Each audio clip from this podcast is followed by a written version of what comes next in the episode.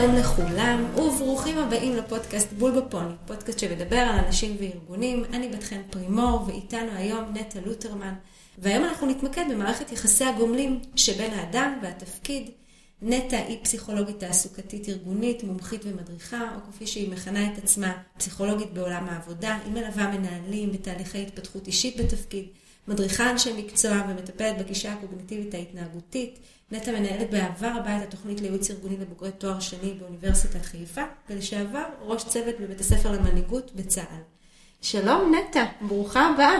שלום, שלום, שמחה ומתרגשת להתארח אצלך. גם אני מאוד, וגם לא התראינו שנים עוד מאז הקורס שלמדתי אצלך, ומבחינתי זה מפגש פסקה. באמת שנים. שנים עברו, ועד היום אני משתמשת בכלים שככה רכשתי בזכות הקורס שלמדתי אצלך ברול אנליזיס, והיה לי חשוב שניפגש, כי אני חושבת שאנחנו הולכות לדבר על, אה, על ניתוח תפקיד ועל היכולת שלנו לבוא ולהבין את עצמנו בתוך התפקיד. וזה משהו שאנחנו בדרך כלל לא, לא עוצרים אה, ושואלים את עצמנו במה אנחנו עושים, מהו הלב של התפקיד שלנו, איך אנחנו תופסים את התפקיד שלנו, ואם התפקיד שלנו משתנה עם הזמן, וכמובן וכמובן איפה התפקיד שאנחנו עושים היום פוגש אותנו למוד תפקידים אחרים שאנחנו עושים בחיים.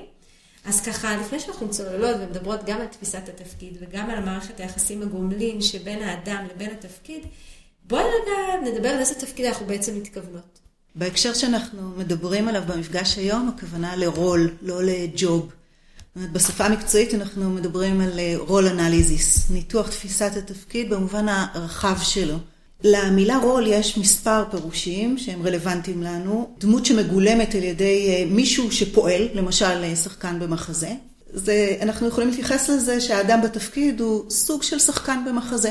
ועוד פירוש זה מערך של התנהגויות שכרוכות בזכויות, חובות, מטלות, שהאדם מצופה לבצע במצב חברתי מסוים. התפקיד של האדם הוא מה שהזולת מצפה ממנו, ומה שהוא מצפה מעצמו אחרי שהוא הפנים את, אה, את התפקיד. ולמה חשוב לנו להבין את מערכת היחסים שבינינו, בין עצמנו לבין התפקיד? בשורה התחתונה, כדי להרחיב את דרגות החופש שלנו בתפקיד. Mm-hmm. בינינו לבין התפקיד שאנחנו ממלאים יש מערכת יחסים. וכפסיכולוגית אני מאמינה שבכל מערכת יחסים יש רבדים מודעים ורבדים לא מודעים.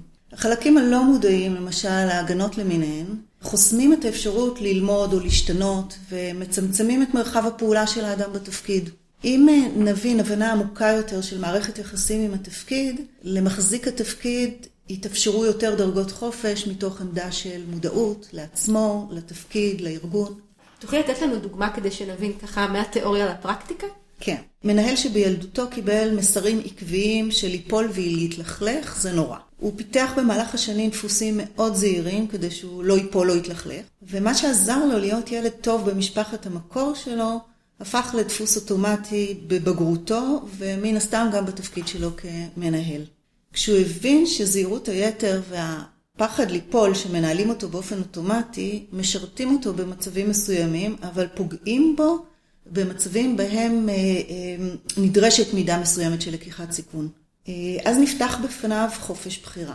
התאפשרה לו למידה חדשה של התמודדות עם נפילות ואפילו אפשרות להתלכלך בתפקיד מבלי לראות בזה אסון בלתי הפיך. לכל תפקיד שאנחנו נוטלים על עצמנו בחיים, אנחנו מביאים חל... חלקים של סלף. החוויות של העצמי שלנו לתוך הרול, לתוך התפקיד. למעשה, אנחנו כל הזמן בתפקיד. אז במהלך חיינו אנחנו ממלאים שלל גדול של תפקידים. חלקם קבועים, אני בת להוריי, אני אחות לאחי, אני אם לבנות שלי, וחלקם זמניים, אה, עובד בארגון עסקי, מנכ"ל עמותה וכולי. ומאוד טבעי שאדם מביא לתפקידים שונים בחייו חלקים שונים של העצמי שלו. אדם יכול אה, לתפוס את תפקידו כאב, כקרוב לילדיו, פתוח, מלא רוך ואהבה, ולעומת זה כמנהל הוא מאמין ביחסי עבודה קורקטיים, תופס את עצמו כסמכות רחוקה וקשוחה. חשוב לזכור שיותר קל לשנות תפיסת תפקיד ממאפייני אישיות. כשאותו מנהל יתפוס את תפקידו כלפי הכפיפים לו, גם כסוג מסוים של אב, הוא יוכל להביא לתפקיד המנהל חלק עצמי שעד היום לא באו לידי ביטוי בתפקיד הזה. אז בואי רגע נדבר קצת אה, על גישת אה, ניתוח התפקיד. הגישה הזאת שחוקרת בעצם את יחסי הגומלין בין אה, האדם באשר הוא לבין התפקיד שהוא לוקח. מה, מה משפיע על מערכת היחסים הזאת? יש את התפקיד הפורמלי, יש את התפקיד הלא פורמלי, ויש את הדרך בה הפרט בוחר, במודע או שלא במודע, למלא את התפקיד. אוקיי, אז בואי רגע נתעכב על כל אחד מהתפקידים. התפקיד הפורמלי זה יחסית פשוט. התפקיד, כפי שהוא מנוסח על ידי הארגון. מדובר על הגדרה אובייקטיבית, גלויה, חיצונית לפרט שממלא אותה. הגדרה שכוללת את הסמכויות, את הדרגה בהיררכיה הארגונית, שכר והטבות, שעות עבודה וכולי. התפקיד הבלתי פורמלי זה התפקיד שהפרט לוקח ומונע על ידי צרכים שאינם מודעים בדרך כלל, כתגובה לקריאת הארגון, למסרים שעוברים מהארגון. התפקיד הבלתי פורמלי הוא אזור, הוא אזור שמהווה את הממשק בין האדם לארגון. והוא מושפע מצד אחד מהארגון ומההגדרות שלו, מהסביבה החיצונית, ומצד שני מממלא התפקיד הספציפי, הסביבה הפנימית. אז מה שאת בעצם אומרת, כשאנחנו מדברים על התפקיד הבלתי פורמלי שלנו, אנחנו בעצם מבצעים איזושהי אינטגרציה בין מה שהארגון רוצה מאיתנו, לבין המשקעים והדברים שאנחנו באים איתם. מהבסיס האם שלנו, מהילדות שלנו, מהתפקידים שלקחנו לאורך כל החיים, mm-hmm. ושם יש בעצם את השילוביות יחד. בדיוק. כדי להבין את ההתנהגות של הפרט בתפקיד, אנחנו צריכים להבין את ההקשר הארגוני שאליו הוא נכנס. ההבנה הזאת היא מניחה שבאמירה העממית שאנחנו אומרים הרבה פעמים שהתפקיד עושה את האדם, יש אמת. דיברנו על מאפייני התפקיד הפורמלי, דיברנו על מאפייני התפקיד הלא פורמלי, וסיפרת לנו שיש מימד נוסף אה, שמדבר על הדרך שבה אנחנו כבני אדם בוחרים למלא את התפקיד שלנו. בואי נדבר עליהם גם. היבט אה, מאוד חשוב, כן. המורכב ביותר. כן. אה, על פי תיאוריות יחסי האובייקט, היחסים הבין-אישיים שלנו, מתעצבים בינקות, בילדות, ועל בסיס דפוסי היחסים עם אחרים משמעותיים, בדרך כלל ההורים, האחים, זה צובע את טיב היחסים שאנחנו ניצור בבגרותנו.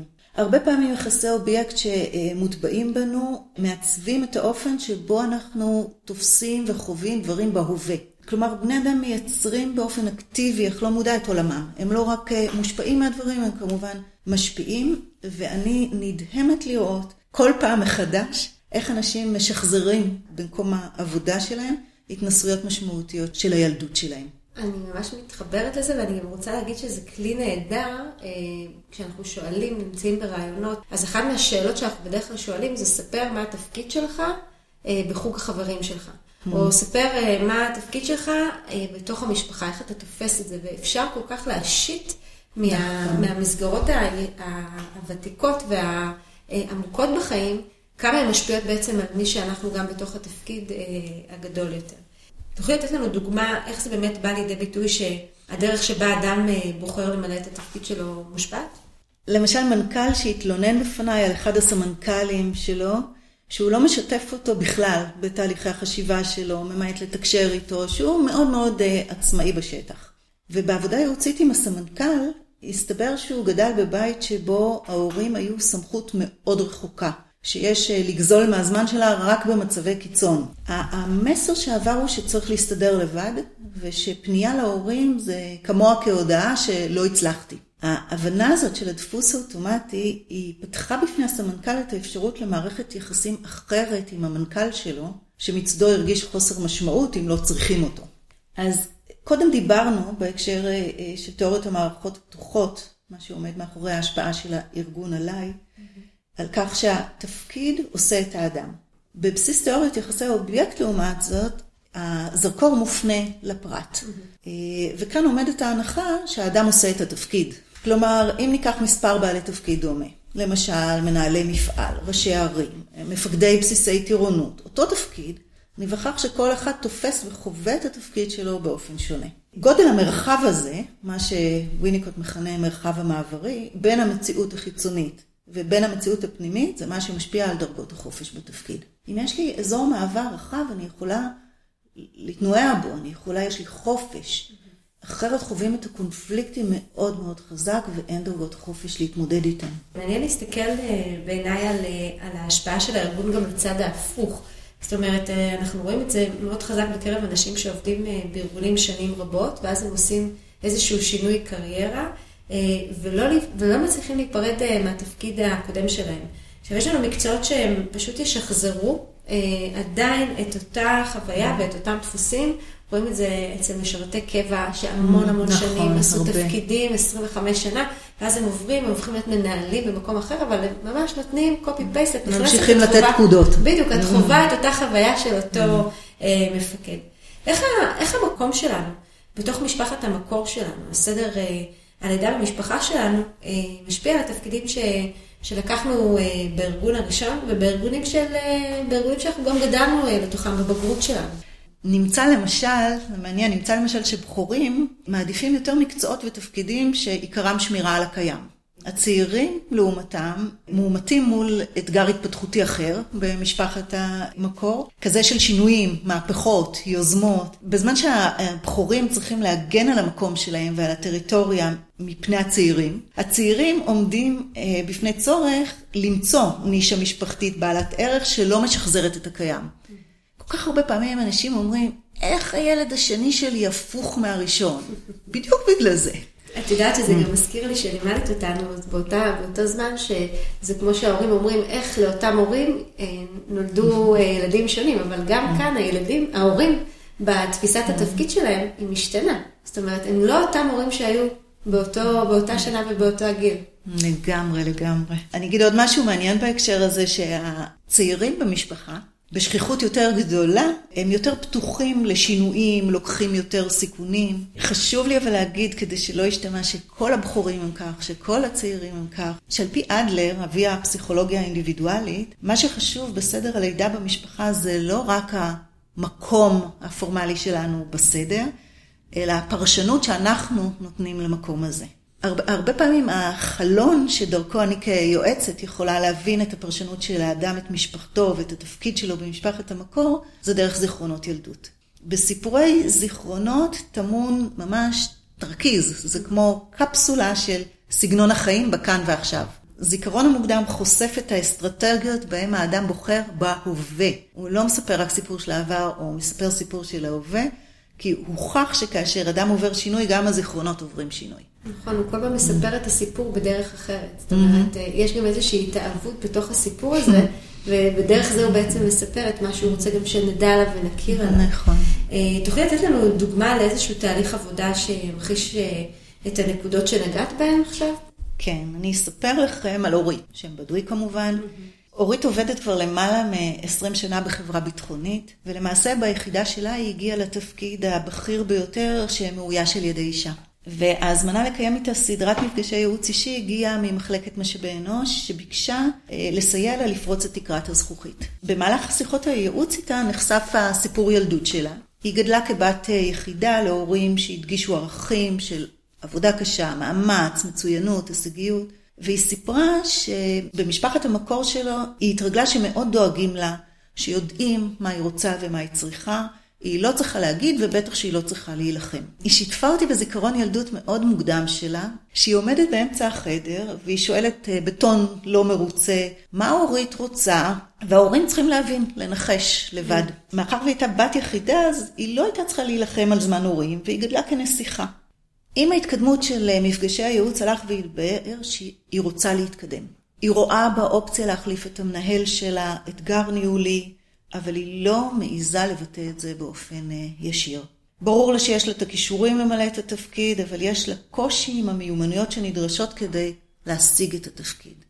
השריר הזה של לבקש... מה של... אורית רוצה? כן, כן. אחרים כן. צריכים לנחש את זה. אורי הייתה הבת היחידה. היום יש לה 11 אחים. היום יש 11 מדווחים ישירים למנהל שלה, ובגלל חוסר המיומנות שלה להילחם על זמן הורים, היא לא למדה לדרוש זמן מהמנהל שלה. ובראיית העולם שלה עד היום היא מצפה שיפרסו לה שטיח אדום. ועל מנת להתמודד עם התפקיד הבא שלה, היא נדרשת לפתח מיומנויות חדשות. פוליטיות, מיומנויות של נראות. מה שעבד לה עד היום, כנראה שכבר לא יעבוד לה עכשיו. בנינו ביחד דרכים שבהם היא תצליח לצאת מאזור הנוחות שלה ולהתקדם גם שלא פרוסים לה שטיח אדום. איך אנחנו יכולים לפתח את הנבדלות וההפרדה בין מה שהעצמי שלי צריך, בין מה שאני צריכה, לבין מה שהתפקיד שלי צריך? כמו שבילדות התינוק לומד להבחין בנפרדות בינו לבין עמו והוא מפתח זהות ואישיות נפרדת, אז כך גם אמור אדם בעל תפקיד לחוות מרחב שמפריד בינו ובין הארגון ובין התפקיד. במצבים עמומים, קונפליקטואליים, מלחיצים, התהליך הזה בהחלט יכול, יכול להיפגע. לאורך השנים יצא לי לעבוד עם ארגונים משפחתיים, עם ארגונים קיבוציים, ושם האתגר הזה של לייצר נפרדות הוא עוד יותר גדול. גם במצבים מהם מנהלים הקימו מחלקה שלא הייתה קודם, התופעה שיש זהות בינם ובין התפקיד היא עוד יותר גדולה, ופיתוח הנפרדות פה הוא תהליך, תהליך של יצירת מרחב, רווח, ביני ובין התפקיד. אנחנו רואים את זה מאוד חזק בקרב אנשים שפורשים ממקומות עבודה של המון המון שנים, ושם כוח והעוצמה שלהם וה... הגדרת האני שלהם, וזה ממש אה, משבר, אה, משבר אמצע חיים. כן, ולפעמים זה מגיע אפילו הרבה אחרי, וזה נכון. באמת... אה, אני רוצה להזמין אתכם, את המאזינים, כדי לשמור על איזון מדויק ביניכם ובין התפקיד, לבחון איפה אתם נמצאים על הרצף שבין נפרדות מוגזמת מהתפקיד והתלכדות טוטאלית עם התפקיד. הקצוות של הרצף הזה משני הצדדים הם מייצגים קשר לקוי. רובנו נמצאים על הרצף הזה, אני נותנת את הקצוות כדי אה, לחדד את מקרה הקיצון. אז מקרה של נפרדות מוגזמת, זה מקרה שאנחנו קוראים לו דה-פרסונליזציה. כשאדם בכלל לא מביא את עצמו לתפקיד, הוא סוג של, אה, בצבא אנחנו יכולים לקרוא לזה מפקד תורן. על אוטומט. הוא מתפקד, אבל אין בכלל ביטוי של התפקיד של האישיות שלו בתפקיד. הוא סיים את התפקיד ולא ייזכר משהו שהוא הטביע. אני אוהבת את הדוגמה של התפקיד, אה, אה, מטאפורה לחליפה. אפשר לדמות את התפקיד לחליפה שאנחנו לא ממש רואים את האדם בתוכה. דה-פרסונליזציה זה אין אדם בתפקיד, יש רק תפקיד. והצד השני של התלכדות טוטאלית זה אובר-פרסונליזציה. זה מתרחש כשהאדם, שהמאפייני אישיות שלו, הפנטזיות שלו, ממש משתלטים על התפקיד. במקרה הזה אנחנו ניתן לראות בעיקר את ביטויי האדם, ופחות את הביטויים האובייקטיביים של התפקיד. אם אני, אם אני אקח עוד פעם את הדימוי של חליפה, אז במקרה הזה האדם גולש מהחליפה. החליפה צרה בכל מקום. אה, דוגמה קיצונית אפשר לראות בדיקטטורות שבהן ישנה האדרה של הדיקטטור עד כדי שינוי מדיניות, מסורות, רק לשם אה, סיפוק הצרכים הנרקסיסטיים של השליט. אז חשוב לזכור שבמצב בריא שהוא אינו קיצוני, התפקיד נמצא באמצע, באזור גבול, כפי שכבר ציינתי את זה קודם, הוא אינו קיים לגמרי במציאות החיצונית ולא לגמרי במציאות הפנימית, אלא במרחב ביניים. ככל שאדם חווה שיש אה, מרחב ביניים יותר גדול בתפקידו, גם את זה כבר הזכרנו, ככה הוא יכול לנוע בחופשיות בתוך התפקיד ולפעול באופן אה, חופשי, שלא לחוד ביחסי עבר או בציפיות וכוחות ארגוניים. אה, ישנה תופעה מוכרת שדווקא בעלי, זה נשמע פרדוקסלי, שדווקא בעלי דרגות ארגוניות ופיקודיות גבוהות יותר חווים פחות מרחב. דרגות החופש של מנהל או מפקד אה, מצטמצמות. ובמקום הזה יצירת מרחב ונבדלות בין הצורך של עצמם לבין צורכי התפקיד וצורכי הארגון, מאפשר אה, לייצר הפרדה שהיא כל כך חשובה בדרג בכיר, בין הארגון ובין הפונקציות הבלתי מודעות שמושמות על בעל התפקיד.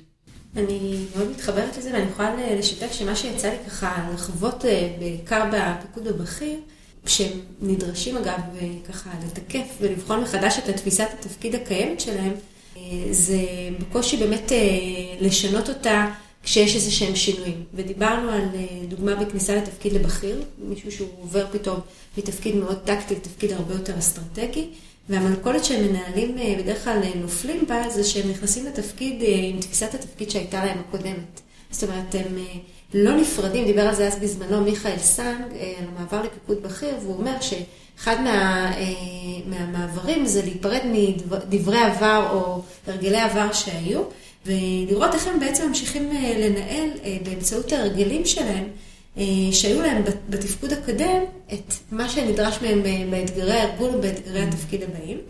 ודוגמה נוספת שככה יצא לי לראות את זה, זה במצבים של שינוי. אגב, זה היה נורא חזק למשל בקורונה. והתפיסות הניהול אה, שהתאימו בעבר הן כבר לא היו, לא היו רלוונטיות. אה, ומנהלים, מנהלים אני זוכרת שגם שיתפו אותי באופן אישי, שאני לא יכול להיות בשליטה אה, כשאני לא רואה את האנשים שלי, או יום עבודה צריך להיות דומה ליום העבודה במשרד. זאת אומרת, כל, כל ההיבט הזה של להבין שהדברים השתנו, שינו את תפיסת התפקיד שלהם כמנהלים, ופגשו אותם באיך הם יכולים לבוא ולבחון את מה שהם צריכים ובדרך שהם צריכים, שכבר לא מתאימה לעת הנוכחית. וזה היה ממש לעבוד על זה, לשנות את התפקיד מהיסוד. אנחנו נמצאות לקראת הסיום של השיחה שלנו, נטע, והייתי שמחה לשמוע ממך מה יכול לסייע למנהלים גם לחקור את המערכת היחסים שלהם עם התפקיד.